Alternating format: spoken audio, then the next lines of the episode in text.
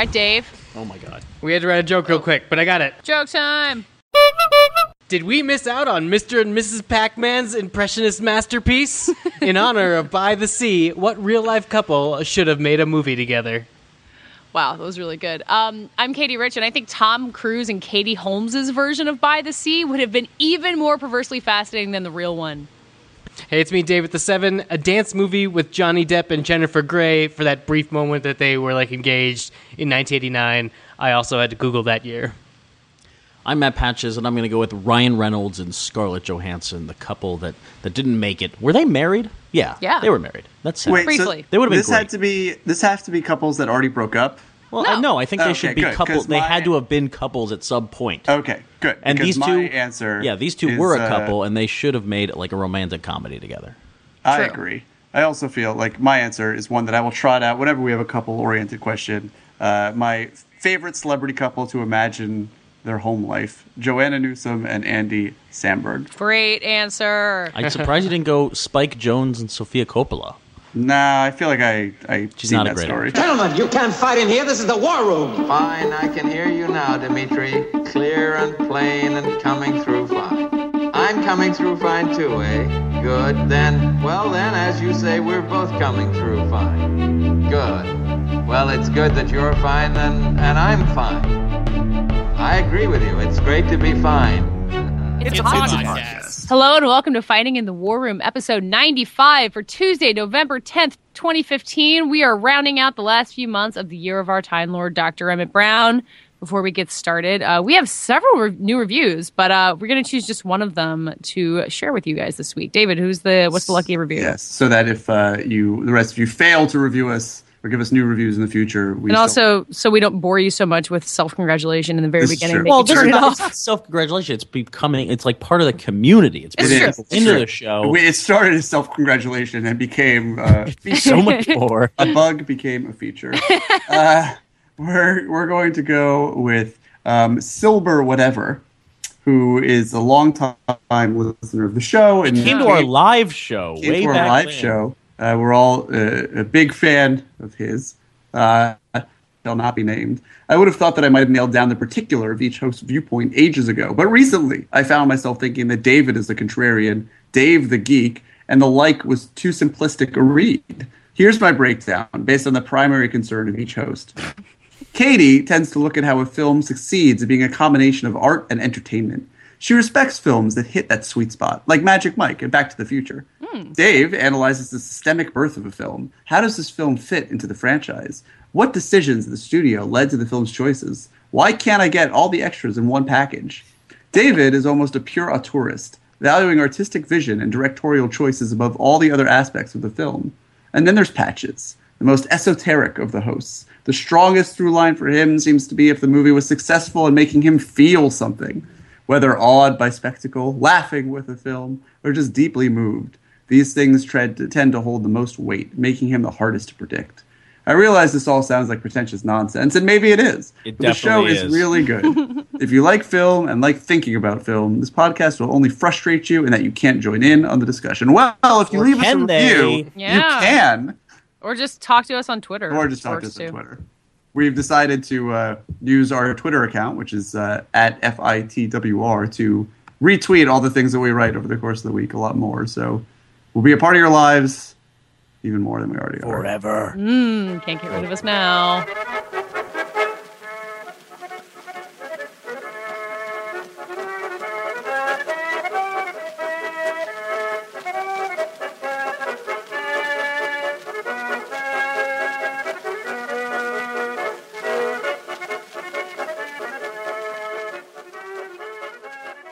All right, so this weekend on Netflix premiered a new television show from Aziz Ansari, who I kind of thought was falling off the face of the earth. Is that just me that he kind of No. went Did you away? miss like, his even book? on- he was on a book tour no, for like the no, past. this is Yeah. before his book. This is before his book. This was before Parks and Rec actually ended. Now, I think previously on the show I discussed how kind of lost track of Parks and Rec for whatever reason. I didn't stick it out to the end. But even while watching Parks and Rec regularly, Aziz kind of fell into the background of that show. I don't know what happened. He just didn't seem that important. His storylines with like Entertainment 720 or whatever didn't seem that interesting, all superfluous. More Amy, more Amy. That's all I could think with Parks and Rec.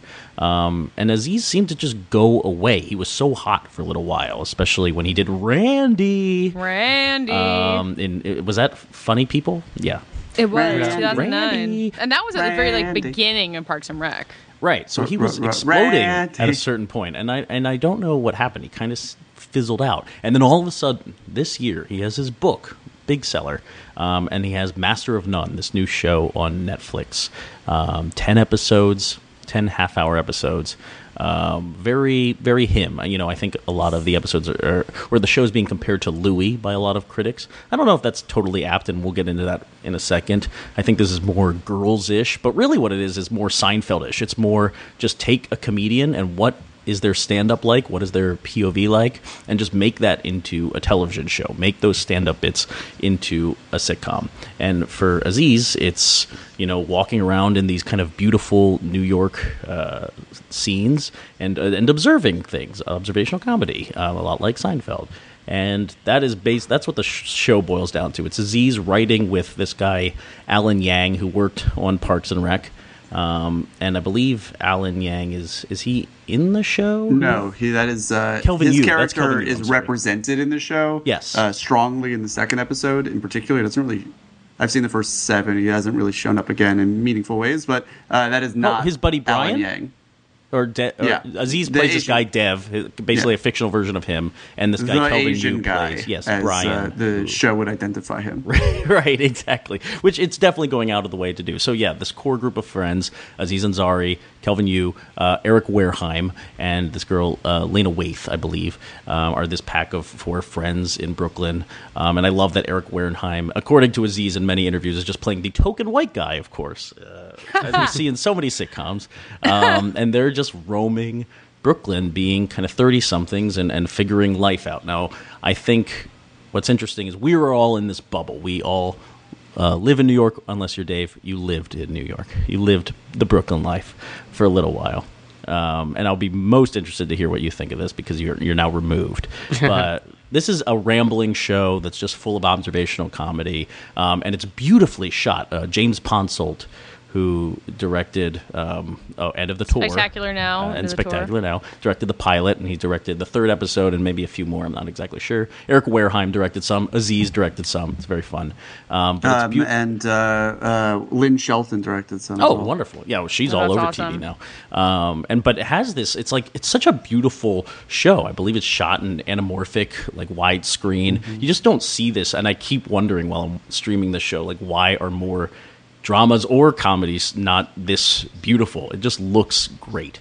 Uh, but but the what I what brings me back to it you know binge watching it on Netflix um, is the strong voice, is the reality of it. Uh, I think across the board, most critics are, are really digging this show, and maybe it's appealing to them because it's not sitcom It's it's just true to life comedy. Now, I will say Esquire's critic panned the show because it was there were no Is that laughs. why you left? There were no laughs, according to the critic at Esquire, which made which made me laugh. He flipped his Um, rolling chair and he's like, "I'm out." Matt Patches loves Master Matt of Patches None. will not stand for this. I had to quit. I had to quit. Um, except Eric Wareheim makes me laugh every single time he's on screen. Uh, he's- Eric Wareheim makes you laugh under all circumstances. No, I know. He. It's He's kind of like the hilarious. Tim and Eric shtick, but it works in the. Maybe this is the the funnier version of the comedy. Uh, is what it boils Oh, down to. But I, let me turn it on you guys. What did you? I, I'm obviously kind of gun ho about this show, but what did you think? I think I've only seen again the first seven of the ten, but I can't think of anything else uh, that Netflix has made that is as good as this. I think it's really. I mean, Better am I forgetting? it's- uh, and Kimmy Schmidt is. I mean, I haven't Kimmy, seen Master Kimmy of None Schmidt's yet, good. but I think this is much better. Interesting. Kimmy Schmidt's a better sitcom, maybe, but this is just Right. its own. This feels like what independent films that go to Sundance want to be and never Yes. seem to achieve for some reason. I think that's spot on. I think uh, it, it does so in different ways in every episode. Every I mean, it's it's filmmaking. It's legitimate filmmaking brought to a half-hour comedy, which is something that you know I, this probably can't be true, but it feels sometimes like Louis pioneered, and this really takes uh, it meets at that level. Um, I think it's hilarious. It's endearing. I think it's it's so smart in so many different ways without being overly overly labored in the things it wants to say about how we live now. Um, there's a very sort of pleasant lived-in vibe to it. I would caution anyone who was hearing Patches describe it. You know, he's he's not wrong in talking about that it's about these four friends, but really, I, I don't want to give you the impression that it feels like Sex in the City or like Girls or something that were friends. You know, it's really uh, follows its own thought bubble. Well, it's wherever it it's very much on Aziz the whole time. They, he kind of comes back to this congregation of friendship. Yeah, but yeah. what's interesting about the show is I think it starts in many places that other sitcoms would, like, oh, we're going to observe race in 2015 and this kind of weird backwards. You know, he plays an actor in the show, so in one episode he's dealing with like, why do all Indian people get cast as the taxi driver? And I feel like there's an entire episode of a sitcom to be to be written just about that one kind of subject, that one joke. But this show is always escalating. It's Mm-hmm. it's yes anding itself, to use a comedy term, I guess, to go totally bonkers, but in, in a very realistic way. Like he just And gets he dives into all these different places, these parts of New York to kind of keep the show growing and evolving and snowballing. and its jokes are both like very uh, broad, eh, but also incredibly niche in a way that doesn't even feel real. Like there's a large uh, subplot devoted to Colin Salmon, who is an actor that you might recognize from some of the Resident Evil and James Bond films, but really uh, probably not. Probably almost certainly couldn't name him. He loves Um, Cinnabon, apparently. and oh my god, is he great in the show? And uh, and really, for me, the real standout so far is Noelle Wells, who was on one season of She's SNL so before lovable. she was kicked out. She's so lovable. She's like I I was cringing watching this one episode where they go to Nashville as a on a date because I so was rooting for this couple already. I felt so invested in them that I was cringing at the thought that you know the inevitable going wrong in one way or the other as uh, there has to generate some conflict, of course. Um, and, and it's also very heartbreaking and, and, and moving and, and just by virtue of its intelligence and its sincerity. Uh, and I think that sincerity is key to the show's success. In that second episode, they do these flashbacks about their respective fathers who they sort of um, don't treat with respect on a day to day basis. And it goes back to their childhoods as and their immigrant experiences and them in their home countries and the trials and tribulations they endured in order to afford a better life for their children. And it's really sort of moving in its own way. Uh, I, I think the show is just phenomenal. Dave, you're the closest thing we have to someone who's on the outside here because we always get Boy. criticized by listeners for being too New York. Right, Not- and maybe uh, not but that like York, as but- we listen to Ryan Silverstein's uh, what my contribution is to the show, I'm a, I'm going to disappoint you because uh, Aziz Ansari was one of the first comics whose reoccurring shows I would go to the Upright Citizen Brigades when I was still in college at NYU when he was doing like Google experiments and uh, having competitions with comedian friends as to who could make the worst mixtape, and then having to walk through parks uh, blasting it. The, the loser would That have to. That YouTube video is still out, still out there. Yeah, all that stuff was was happening, and then uh, he got picked up by Parks and Rec, and like Tom Haverford and his stand up specials. Uh, after that, sort of changed his comedy to like what I guess now that I've seen him return back to like a New York based comedy, I would call like an LA Aziz. Where it's like, here's the time I went to a R. Kelly concert with a whole bunch of midgets, and I'm like, this is no longer what I always enjoyed about Aziz Ansari comedy, which was like you are experiencing the world as he sees it, and it was always very interactive. So seeing him go back and uh, do the tour to make his book, and then that book come out, and now this, it feels like he's finally sort of back to what I think he always did But best. please give a shout out to Human Giant. Let's not. Oh, Human Giant was forget Human, about Giant was Totally really good, and that's that. him and Rob Huebel like doing really good comedy. But in terms of like one person's pure vision of a comedy, I feel like Aziz Ansari had like a period where he went and did Parks and Rec and lived a totally different lifestyle than what I used to relate to him to, and now he's returning to that. That's, this is the guy who was in he was in a Kanye video. Am I correct? Mm-hmm. yeah, Or, or a Kanye and Jay Z video. Yep, But he he's- was in um the one of the Watch the Throne videos. But he used to like live in like the East Village and like hoof it all the places that we hoof it now. And uh, He used to live. he- He used to live a block building? from David. yeah, Yeah, He definitely like, a did. block from me. Yeah, I he used used to see him all the uh, he used to live in South Carolina. What up? oh, maybe he's just stalking, Wait. fighting in the war. Yeah, does he live in all of our hometowns? I mean, not in if my you want to come on the show, We're here Let's for make you. it happen. Well, right now he's like what in a writers' retreat with Jennifer Lawrence, Amy Schumer, and Chris Pratt. I know he Yeah. lives. It's such a weird life. I mean, Wait, he, is this a Twitter? he ebb and flows. Yes, he was giving Jennifer Lawrence piggybacks just the other day on Instagram. Yeah, but the, and yet and script yet his show about New York seems so relatable. It's like it's scary how accurate like hanging out at think I bars may- seems when I'm watching the show. I think I may enjoy him more because I don't follow any of his social media things. That's just too much. And I think like sometimes the parts of the show that that great, if anything, does are the Azizisms. You know, uh, where it, it goes a little bit into sort of Randy territory. Yeah. Like every word has to be a, uh, and I think this is sort of a bit of self commentary, but like every word has to be a version of that word. Is like I can't even think of one example. There, there's a my there's a but- perfect example, which is like he's sitting in his apartment talking to a buddy of his, um, played by Ravi Patel, and they're talking about pasta, and Ravi goes to get the pasta, and he's like, "No, that's not pasta." And I'm like, "Yeah, that's that's very Aziz. Why are you saying it like that?" There's, which uh, I guess. You guys are weirdly nitpicking something you all. No, no, no. And What's funny is it used to annoy me more. Like I think his Parks and Rec character really got on my nerves because he was he became just that, especially during the Entertainment 720 years. Which that I'll definitely harp on that. But like in Master of None, when he slips into Aziz stand up mode or Randy mode, it's kind of Randy. bizarre because everything else is so natural. And he's also he's he's very type A in all the things that he's done, including his stand up. Like he's he's at the top of the world in his stand up shows, and here he's not. Like he's failing time and time again. And I I tend to like this more than I have Louis, to be quite honest. And maybe because it's more relatable because of what he's going through, his age. Um, but it's also not fantastical like Louis can be, you know, surreal. Um, this is always realistic. I don't think it gets too zany. I'm trying to think of something that is heightened realism, and I, nothing comes to mind. They're making, he's an actor, so he's making silly movies and making silly commercials. But everything seems realistic. Then Eric Wareheim bounces in a in a bounce castle, and everything is right again. So Randy. Uh, Um, yeah, Master of None is really high on my list of things to watch. I think. I mean, if we weren't recording this so late, I would watch one tonight. But yeah, I the the endless praise from so many different camps has really persuaded me that it's a kind of universal. So.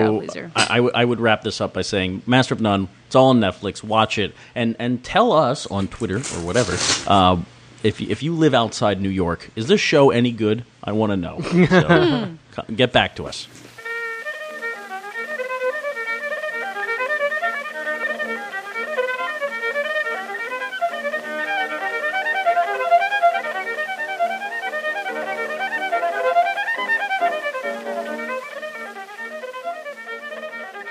This week marks the 25th anniversary of Home Alone. Oh God, And when I decided to bring this up for the podcast, I think what I told you all was, we're old. Yeah, We are we're old all, now. We're all screaming with our hands to our cheeks, but yeah, it's a podcast. now now you can really shave. Yeah. Actually, apparently the poster to Home Alone had him saying "Holy cow." Is that right, or is IMDb What? me in a thought bubble saying "Holy cow"? I don't remember that at all. I don't remember that either. That sounds like a Bart Simpson thing. Uh, eat my shorts. Uh, so Home Alone. The, the only thing I wanted to talk about in this mini segment or is I believe Katie watches this movie like every Christmas, and she Right. right. Pretty routine. Well, my sister watched it like on a loop for like a, literally a year when we were kids, like not just a Christmas movie. So it's a it's on heavy rotation in my family. I don't know So that is is Home Alone a good movie, or are you programmed to Oh. love Home Alone? Yeah, that's a really hard question for me to answer. Like, I don't. it. I think I can tell that Home Alone One is better than Home Alone Two Ooh. now. New Just- York, Lost in New York is fun. Lost in I New mean, York it's is a great fun. New York movie. They're running Yeah, around. it's it's a great New York movie. They're really filming in New York. Um, but I think that like Home Alone One like has actual emotion to it. Like I do feel like when she comes home and like he's got the house all clean after the robbers have come like i feel the emotion of that there's like a real like heart of a family christmas movie in that which i think is what makes it pretty rewatchable um and the pranks like i cannot overstate how much fun I had reenacting those pranks as a kid. Like that was like what we played all What, the time. what do you mean reenacting the, Oh, the we would- pranks? and well, all- you just no. throw paint cans at your parents? No, we would like set up jacks at the top of a stair landing, or like Jesus. we tried to hose down the steps to freeze it, but it was South Carolina, so it never froze. What was that thing that he puts on the doorknob to make it heat up? Uh, he, What is it's like that? a it's like a garage tool or something. don't. It's like a water speed boiler, oh, Whoa! right? Wow. What is that? How do you, have you guys? How did you get through is this college? something you have in northern climates? You stick no, you stick it in like a thing of water and you turn it on. It boils it super fast. oh, Wow. For like your teas and your, I think I think it is, or I'm completely misremembering, and someone will No, be like, that "It's sounds- obviously." Uh, It's a That's- loopy, he, like, loopy yeah, he like tool. hooks it around the doorknob. yeah, Yeah. I think you like stick it. You you stick it in like a jug of water and boil it. Whoa! Wow. I was going to say I need to check my privilege, so I understood that. But then again, um, Kevin McAllister's family—they're like Super privileged. bazillionaires. Yeah. Oh yeah, yeah. No, I my mom always tells me how she thought the decor of that house was like the best thing in the world, which is really funny now to like look back at it because that house looks so I think crazy that dated. means but- your mom is basic. I think I'm that so means sorry. well, no. My mom was in 1990. My mom was uh, had the exact aspirations right. I guess that she wanted to live in the movie house. Dave, I feel like you have very serious thoughts on Home Alone. Or I was maybe reading just something the, uh, about how it's like the perfect horror primer for like a young horror fan, and it's totally Hmm. right. Like it has all the beats that you would find in like a home invasion film. You have the creepy guy spreading salt, and they uh, sort of do a whole bunch of classic horror angles on him. And uh, someone was writing online that it even has like a certain like a shower scene, but it's just everything's used for comedy. But it's uh, basically the beats of a horror film uh, because that's sort of what it would be like in actuality if the reality was you were having your home invaded while your parents weren't there. That's yeah, a, you know, that's a you know, take. you know, Home Alone has made an impact when uh, people who see Skyfall reference Home Alone instead of like Sam Peckinpah Yeah. movies. But so it is. And- Da- David, what do you think? Home Alone standing the test of time? I mean, I haven't seen Home Alone since I was Kevin McAllister's age, but uh, Really? Wow. I, I thought that it was It's like on Citizen- TV every year, All of us- Yeah, every minute. Know. I, I thought it was like Citizen Kane when I saw it. So like, uh, I'll always think of. Uh, They throw Uh, away the plane okay. ticket at the beginning when he spills the soda. Oh yeah, And that I'll- was a I'll always- BuzzFeed reference. Every year that comes up is something you never noticed before. I'll always treasure uh, Home Alone. For, wait, would they throw it away on purpose? No, No, you they see accidentally it. throw Yeah, the you see away. it get thrown in the garbage uh, when he spills the milk all over the table. Um, It was Citizen Kane. You were right. the uh, yeah, the the uh, I love Home Alone for allowing me to go the rest of my life going Kevin and things of that nature. The best line John Hughes ever wrote, or actually, yeah. no, the best one is when I grew up and get married, I'm living alone. oh fair. No, it's Um, best line. So whatever. I, I am not offended by Home Alone, um, and I like the bird lady from the second one. I don't like that Donald Lady, Trump the comes shovel off man. well in his in his cameo. Oh God, Uh, I forgot about that. But who hasn't wanted to stay in the plaza as a kid? Oh man. Now you're talking about Home Alone too, and you're leaning. Yep. to I it. know I was. I segued. Wow. now for segment three, all about Home Alone. Home Alone 2, Lost in New York. You know, my uncle did the poster for that movie. And my name is in You're one always of bragging about your uncle Wait, doing the poster what? for Wait, your Home name's Alone on the poster Hey, for Home on. Alone 2. It's all I got. It's all I got going. Actually, let me say something nice about Home Alone. Hang on, I'm looking this up right now. Where's your name on the poster? Oh, for it's Home in Alone 2? microscopic in one of the windows. You can't see it. Oh my But, God. but let me end this segment by saying Home Alone is a very special movie to me because my mother looks like Catherine O'Hara, and I My always- mom kind of looks like Catherine O'Hara. Our, all of our mothers are Catherine O'Hara. I don't think my mother does look like Catherine O'Hara. Um, I definitely think my mom looks like Catherine O'Hara, especially with that haircut. I always have. Yes, Always. there's something about her in this movie that's like she is the perfect. She makes the whole movie work, even when she's not there with Kevin or whatever. It's it's Catherine O'Hara who makes this whole movie work. So to Catherine O'Hara, thank you for this timeless classic. I What if- definitely see that one of the windows in the Empire State Building in the Home Alone 2 poster has what looks like a little bit of writing in it, and I My can't name- read it. Okay, Not let's. Uh, melt I'm steel eBaying beams. theater standee, Home Alone. Somebody will find it.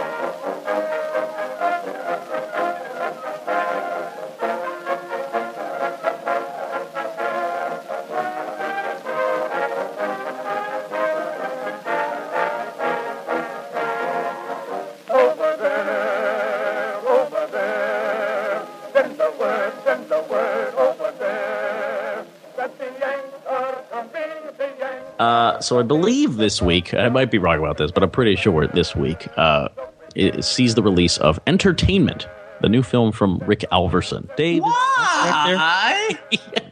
All right, I, I must be correct because you are now quoting Neil Hamburger, uh, aka Gregg Turkington, who who wrote this movie, I believe, with Rick Alverson. Who has a, he's taken his character Neil Hamburger, already a provocation in some ways, kind of lampooning um, lounge lizard stand up comedians who tell awful jokes, and he tells the worst uh, jokes imaginable. Um, I, I, I'm, I- I'll have to look up some of them and just scatter them throughout this segment because they are truly awful. Uh, and but now, now we have entertainment, which takes this character, not quite an SNL movie, perhaps, but puts him on a road trip through the American Southwest, through the worst clubs imaginable, the worst restaurants. He's just he's broken. He's disgusting. He has no career. The American dream has failed him. He's he's talking to his estranged daughter on the phone. Maybe who knows what the fuck is really up with this guy. He- This, there's a few uh, uh, wires crossed and a few nuts and bolts missing. This guy is broken,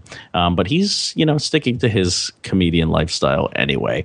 And throughout this journey, uh, Rick Alverson, the filmmaker behind the comedy, my favorite movie from 2012. Just another disgusting movie about Brooklyn hipsterism uh, and and what it is to be youth and what it is to be uh, cynical for for laughs and you know what what is the the state of of comedy in this era? Now now he's tackling entertainment what it is to entertain the American people or what it means to, uh, I don't know, have a life in the entertainment world uh, when you're not important at all. It's disgusting. And I loved it. I mean, I really enjoyed entertainment quite a bit. And it makes you feel bad. It's just like a depressing, the malaise of this Southwest. It's filmed in this gorgeous widescreen. And by gorgeous, I mean full of greens and browns and it just looks awful. And it's designed to make you feel bad. Now, I have talked to Rick Alverson and Gregg Turkington about this movie uh, for Grantland way back when, RIP. Uh, and That was they, like two jobs ago. yeah, that was a long time ago. Um, that's really funny. Uh, but they, they, you know, I, I would bring up the word provocateur, perhaps. You know, is this movie designed to make people feel bad? No, no. This is just about something. To call them, to make a movie about, you know, just riling people up might be away from their quote unquote agenda or something like that. But I don't know. This for me, this movie is definitely about making us feel something through provocation, and I want to bring this up into a larger conversation with you guys about what it might mean to to be a provocateur, to have provocative films. Um, wh- why are they? Why do they exist? Why do we label them provocative in that way? I mean, wait. So you're talking about a whole bunch of different kinds of films. Oh yeah, no. I mean, I think we span dramas and we span comedies, but for some reason we can lump all these people into quote unquote provocateurship. Um, and why why do we do that? And is it is it our defense mechanism against these films? Is it or is it um, an argument for why they exist and why we can stomach certain things, but perhaps not others? You know, is kinda- Human Centipede uh, in the same circle as entertainment, or is I in the same circle as uh, Gaspar Noé or or or John Waters? I got listening to you describe it now. It makes me think that there's something to the idea of putting some distance between us and the subjects that these films that we label as provocative by provocateurs are are creating. I think that um, it is rather than look at Antichrist and think like, oh, here is a uh, reasonable reflection about what it is to be human and grieving and married and everything else, uh, made by a reasonable human it's much easier to grapple with and, and give some remove to yourself from if you say, "Oh, this was made by uh, a crazy man who uh, sympathizes with Hitler at press conferences and has fuck Right, and tattooed on his the knuckles." entire and- conversation at can, right? Right. I mean, that was for a different film, but the uh, yeah, I mean, I think that it it definitely helps to orient people in regards to works that are that challenging and. Uh, and I think that there's like a, a norm of behavior. There's there's a window of behavior. There's actually I was reading something about this recently that I can't place it all right now. That's sort of about the uh, the the range of normal human behavior, some sort of scale anyway. Um, and we like to define things in relation to it. And when something like you know, when something exists that's that far out of it, it's easier to label it that way. And of course, artists take advantage of that. I think when you have less successful uh, filmmakers who are maybe more successful provocateurs, or like people like Gaspar Noé, uh, who is not a twelfth of the filmmaker that Lars von Trier is, but uh, he knows how to push. Yes. He knows how to push some buttons. Um, I think uh, you know they they know that if they make a movie where somebody ejaculates onto a camera, uh, it's a 3D film, then um, that's going to be labeled as provocative and it's going to you know tap into that. I'd actually seen that Channel. before. Wow. You've seen uh, you've seen ejaculate. your at your camera. Yeah. camera does not count, Dave. It was it was it was a it was a 3D porn film from the 70s about uh, lollipops that were accidentally sent through the mail. But yeah, See, Gaspar Noé's films are derivative. I mean, He would admit that though. He well, but admit- it, I think there's the interesting thing about provocateur is that it's a label that I think when it's applied to somebody that when I'm like circling a film and they're like, well, this is like a provocateur film by like an artist, uh, that makes me. I mean, I, I approach it with some sort of uh, guard up because I don't necessarily want to be poked in a raw spot, but it does sort of give me uh, permission to look for, uh, I guess, like outsized meanings or interpretations. Because usually, when one of these people like finds something that really works uh, cinematically, it isn't just like a random choice, but it ends up like the theme or the story or something ends up. Uh, justifying the really ridiculous thing they do to sort of draw you into it. But then it could also be done wrong, but then you just don't call them provocateurs. You call them things like assholes or whatnot. I was I'm thinking that I'm coming across a unified theory of what I like in a provocateur, thinking about how entertainment sounds like a nightmare to me and in no way do I want to see it at all. Uh, but I like John Waters. Like even when I don't really like his movies, I like his existence. And I feel like you should you ought to and like and I think this applies to Lars von Trier too. You ought to take a joy in your ability to provoke people. You ought to like, and even if the movie isn't joyful, like Melancholia is not a joyful movie at all. But I think Lars von Trier has a pleasure in being able to uh, kind of poke people in that way. And John Waters, I think, really exemplifies that. David Lynch does that sometimes too. so you do like Lars von Trier.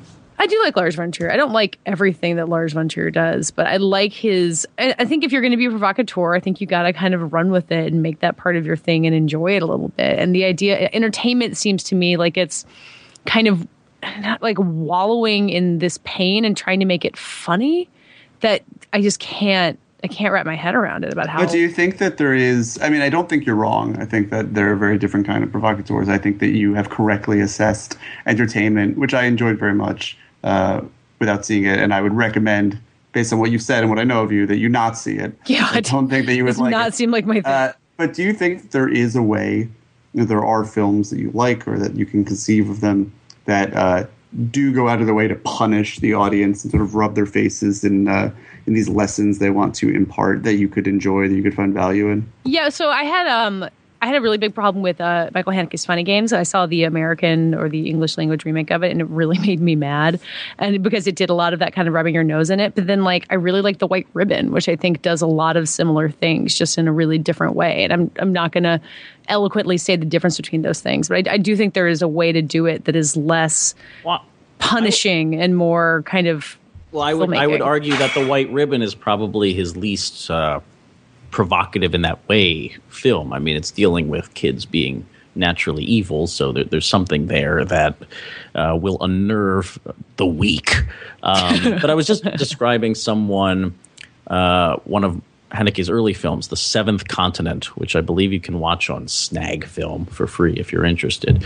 But we were talking I don't know why we were talking about this. Oh, I think because in the actual news recently, a family like committed suicide altogether. and I was like, oh, you should watch this great film about this exact topic, The Seventh Continent. It's about a film that, you know, a family that decided, well, there's no reason to live, so they kill their kids and they kill themselves and they destroy everything in their house beforehand. It's great. It's actually a really, really good movie. Um, and you can watch it for free. But, like, why would you watch that movie on purpose? Uh, I often think of that and and it's because you trust Michael Haneke, right? Like I didn't get there first. I definitely, you know, uh, Funny Games was my first Michael Haneke film. You know, saw Caché, saw Time of the Wolf, uh, Piano Teacher Code Unknown. you know, I had to step back. And like, seventh, I got to seventh continent. that was his first him. movie. So No, right. if he needed if he needed people to trust him, uh, and maybe he did, you know, that was uh, poor planning on his part. No, no, you're absolutely right. I mean, it, he he only has a career because someone saw Seventh Continent early enough and and invested in what he could do and what he could conjure up. You're absolutely right. I didn't get there myself, um, but like, so then why, you know, why are we afraid? Why are people scared to invest in that way? I mean, we we just have this. You know what I think of a lot, and, and I brought this up in our pre-conversation, was TV does not do provocateur ship. There's nothing on television that dares to piss you off. I don't think really, um, but music seems to get away with it. Uh, noise music I find very interesting. People who want to listen to noise, um, or even you know certain types of metal music. I don't find it uh, enjoyable. It's very harsh, especially when it's you know heavily powered industrial music, that kind of thing. Why do people want to listen to that? It doesn't sound good. Um, I don't know. Maybe some of you have, have have anecdotal evidence of this, but like it's the same thinking, right? We just want to punish ourselves, I mean, and only movies can do it in a certain way. I guess I would say that like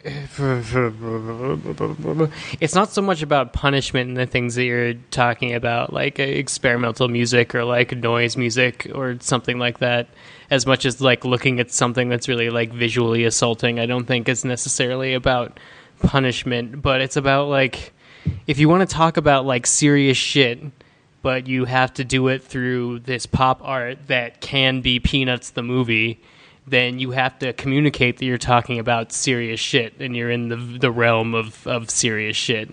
So it's like I may not, I I may love uh, what is it, Gummo, and not agree with Trash Humpers, but Harmony you can you know convince me that serious shit is being talked about.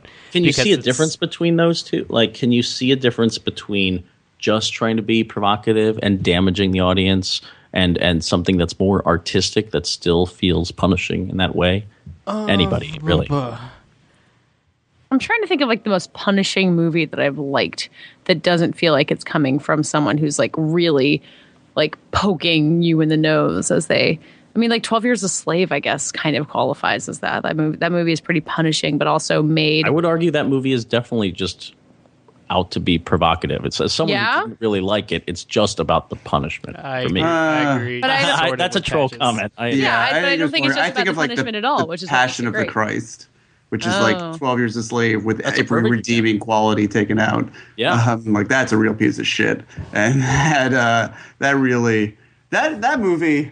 This is going on a tangent, but that movie like ruined internet a certain strain of internet film criticism for me because uh, I just remember those that Butt-Numb-A-Thon screening where everyone at Ain't It Cool News lost their mind for that movie, and it's because Mel Gibson was there and they showed the movie. And I'm being very cynical right now, but uh, and a lot of those are people that you know, at least in some cases, are people that I continue to respect, or maybe even respect more now than I did then. But uh, fuck that movie forever. Yeah. Sorry. Um, so, well, so the a movie that I haven't seen that I feel like has this reputation is Salò, which Yes. I'm pretty sure I will never see because of the way that it's been described as so much punishment. Does it fit this bill? Katey Salò. I mean, yeah, I think Pasolini. Uh, without Pasolini, there's no Haneke, there's no Lars von Trier. I think that he earned that distinction and then some. And uh, Salò, in a very different way from like In the Realm of the Senses, is one of those movies that does not age in terms of how um, upsetting it is. Uh, there's no amount of time that can go on where we reach a point where we're just like, oh, please, audiences were being prude back then. Uh, Salò will always be deeply, deeply disturbing, and and it's because it's trying to be a uh, representation of fascism on screen, of a certain type of fascism, and um, it, it and fascism is also sort of unchanging, even though the particulars uh, are particular to whatever uh, circumstance is happening. But I think that um, that that is a perfect example and one that uh, will literally rub your face in shit to uh, prove. Nope. what I Isn't this the part where Dave talks about Serbian film or Please, I mean, Yeah. there's I so many talk episodes Serbian where Dave talks about Serbian film. I mean, it's been like a year since I've talked about Serbian It, film. it can't be. It always feels like it was yesterday. And I mean that that's interesting movie in the sense that it's you know it's I don't know a a pun I guess about government and war that's taken very literally to be about rape, and you just have to kind of like put up with that movie.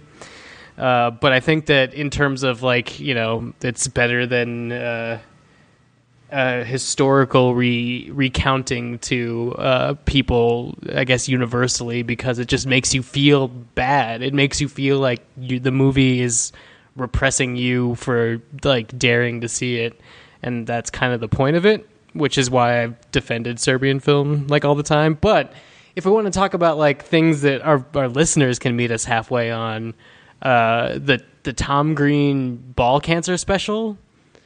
Huh. Does anybody remember that? I remember do. existing. I don't Yes. think I watched it. Though. That was that's like one of the most brilliant pieces of television that I've been alive to watch. Like while it was happening. That wasn't that like that didn't push that many buttons. That wasn't. well, it was because that wasn't disgusting. It was just. Well, I mean, they kind of showed the overly entire. emotional for they him. they showed the entire. It was because it happened at the time in Tom Green's career that MTV allowed them to like show the entire surgery and like bring in Drew Barrymore and his family and like make them be filmed right before he goes under and like trying to make jokes. And it seemed like. Uh, Tom Green uh, had an artfulness about his provocateurship, or he was earlier than Jackass enough that I like his sweet spot will always be the sweet spot of that type of humor for me. The like skate video, I'm gonna do something ridiculous just to get a rise out of people because I kind of feel like he understood that up until he made his movie. I do. I do feel like bringing up Jackass is important to this conversation because of what modern provocateurship in, in comedy, especially, can be. And you know, Jackass had a whole uh, retrospective. I think that might be the wrong word, or the just just uh, a moment at the Museum of Modern Art here in New York, uh, leading up to Jackass 3D, I believe. Um, you know, they were celebrated as artists, and I wonder if any of you guys would agree with that if if what they do is a form of provocateurship and if that's why it's art in some way yeah Uh, yeah, why not? Who am I to say that that's not art? And I like Jackass, and I think I'm just building up my theory that if you take joy in your provocateurship, I will enjoy your work because Jackass is fun because those idiots are having a really good time. so so who's doing it who's doing it now like who's who carries the torch does it feel Of Jackass or of well not necessarily jackass but do we feel like provocateurship there's an awareness there's a self-awareness to this like because we now have provocateur as a thing that people are trying to own it. So i i think i mentioned this earlier that tv can't really accomplish this for some reason. If you're going to get people to come back week to week especially in our mainstream american television you can't really do it. I think uh, other nations have figured this out. Klown would be an amazing reference there, I think, and, and the film that they created, you know, that is disgusting. And maybe Curb, uh, in a way, is does this for American. I think television. there's probably a lot of places on YouTube that are doing it. Um, that I Maybe. don't necessarily know about that. But that But really YouTube can like only go so far because it. it can't be that graphic. I will okay, fine. Then on Vimeo, Red like so, like, I guess so. Well, I mean, the fact that like John Waters is basically retired because his version of uh, provocation is is extinct because there's so much you know Well, I was shit gonna say- everywhere. Or, or I mean, I know Dave is an American Horror Story watcher, so maybe Ryan Murphy is the holdout here, but he also seems very self-aware of him trying to push buttons. I've been watching Scream Queens as well, which I find very funny. I have Um, to. they they scrapped their whole thing for the. Oh no, that was the Scream show. Sorry, Scream. Yeah. Scream show. If you're invested in that, you've officially wasted your time. really, a lot of people were. Oh, Yeah. they uh, the next. What did they do? They fired the showrunner. The next season is going to potentially be an anthology format. Oh, horrible. Uh, well, uh, who knows? Maybe that's a good thing. I didn't watch it. I'm talking about Scream Queens, the Ryan Murphy show with uh, Emma Roberts and just heinous, heinous individuals, you know, murdering each other and laughing at it. Uh, I find it hysterical. It is very odd um, and nothing like American Horror Story. But that is all about just being, you know, there's so many racist remarks, so many misogynistic and and just horrible people, um, and you're supposed to laugh. And you know what? I do laugh. Uh, and Ryan Murphy kind of gets it, but I think American Horror Story is his stab at just really driving people up a wall. Uh, you know, I think in the beginning of this season there was this whole debacle about uh, a rape scene. Dave, what am, am I getting that right? Yeah, there was a rape scene. Uh, what was the, what was the deal with that? That was just meant to like An create addiction sensation on the demon internet. who I wears assume. a drill bit as a dildo uh, Like you rapes a heroin addict. Of course. Of course That that happened. Yeah, so Ryan Murphy seems to be the purveyor of that. But again, is self awareness the end of, of true provocateurship? I would guess so. And maybe this is Gaspar Noé's problem too, as David mentioned. Uh, I think we want more uh, professional provocateurs because what the internet has done is made this all much more dangerous because you could find the worst things without context, and that's like the only thing that's positive out of having any of these experiences. It's like I don't want to, you know, necessarily sit down and rewatch a Serbian film, but you know, if I do, I at least know I'm having some sort of curated experience where it's like I could search like real life murder videos and just like fall into a weird web hole, and uh, that's like a real life uh, provocateur sadness. Or even Two Girls, One Cup, which is like. Which is back the- online, I should say. I've been Oh, showing wow. people it. I'm. It's very exciting. What is wrong with you? You've I know. you've I'm a been- bad person to bring to a bar. who, did, who did you find that missed it the first time around? Children? Oh no, I, they uh, didn't miss it. They just forgot I about it. Wikipedia'd it and got the description, so I never had to watch it. Really? Yeah. Now we have it to do. Oh Our mini God. segment next week Never- will just be showing you. I the I'm have a- video. never setting foot in a bar with you again. I have a good I have a good video with uh, with eels for you, Katey. Baby Oh, no. eels. Oh no, no. oh no. Puts Oldboy to shame. Those Um, Japanese, they come up with some things. Well, Dave, I hope you get a chance this holiday season to watch a Serbian film with your family because it's the season. Um, Well, and David rewatches Home Alone. That Red Band trailer has a great scariest uh, soundtrack that still gets stuck in my head. It's just the trailer soundtrack. I, I should end this segment by telling a uh, telling a Neil Hamburger joke. So, what's the worst part about being gang raped by Crosby, Stills, and Nash? I know, I know. David, No young. that's right, no young.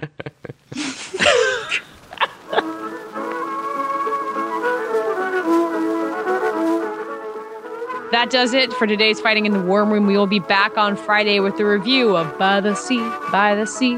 That's not that's not really actually that song is not even in the movie, which is really a shame. Um, we're gonna review By the Sea. It has Angelina and Brad in it. In uh, the meantime, tell the people who you are. I am Matt Patches. I am the entertainment editor of Thrillist.com. That's a new thing. Uh, But I'm still on Twitter at Mr. Patches. Oh, yeah, everyone should follow Thrillist Entertainment at Thrillist Ent, which is not uh, a reference to Lord Ent of the Rings. Moot, my second Yeah. most favorite moot. And uh, we have a website, fightinginthewarroom.com, where you can uh, leave comments, share articles, tell us if you like Home Alone, tell us if we're uh, in a New York bubble for liking Master of None, all sorts of things. Fightinginthewarroom.com. Uh, I'm David Ehrlich. I'm a staff writer at Rolling Stone. Uh, you can find me on Twitter at David Ehrlich. You can find all of us, all of us, including you, potentially, on Facebook, Fighting in the War Room. I'm Dave Gonzalez. I spell my first name DA7E on Twitter, where you can find my hilarious tweets about uh, Star Wars, usually. Uh, I also do a podcast called The Thought Bubble. We're going to be reading a comic called Velvet. It's about a female spy, because uh, we forgot Spectre wasn't this week. Uh, but it's going to be super fun. Uh, you should check it out. For uh, anyone who is disappointed in Spectre, I guess they have this to look forward to. Yeah, comics. That's much more fun than Spectre. Sure. Uh, I'm Katey Rich. I'm at vanityfair.com, and I'm talking about Oscars on Little Gold Men still. You should listen to that podcast. It's a good time. Uh, and you can find me on Twitter at Katey Rich, K A T E Y R I C H, and all of us on Twitter at FITWR. Well, we'll be talking to you, talking to each other, and then uh, you can answer this week's lightning round question, which was. In honor of By the Sea, what real life couple should have made a movie together? Thanks for listening, and we'll be back talking to you on Friday.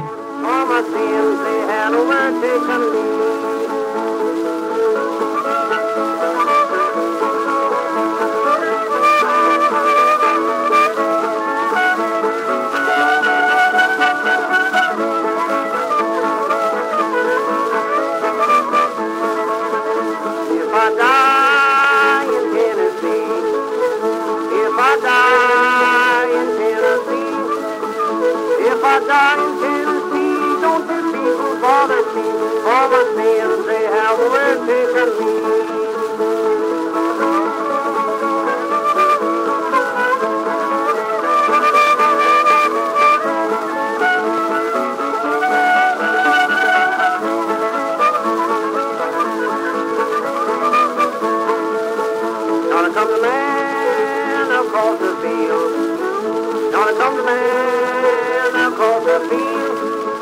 Down comes the man across the field, kicking up dust like an automobile. For his sins they have overtaken him.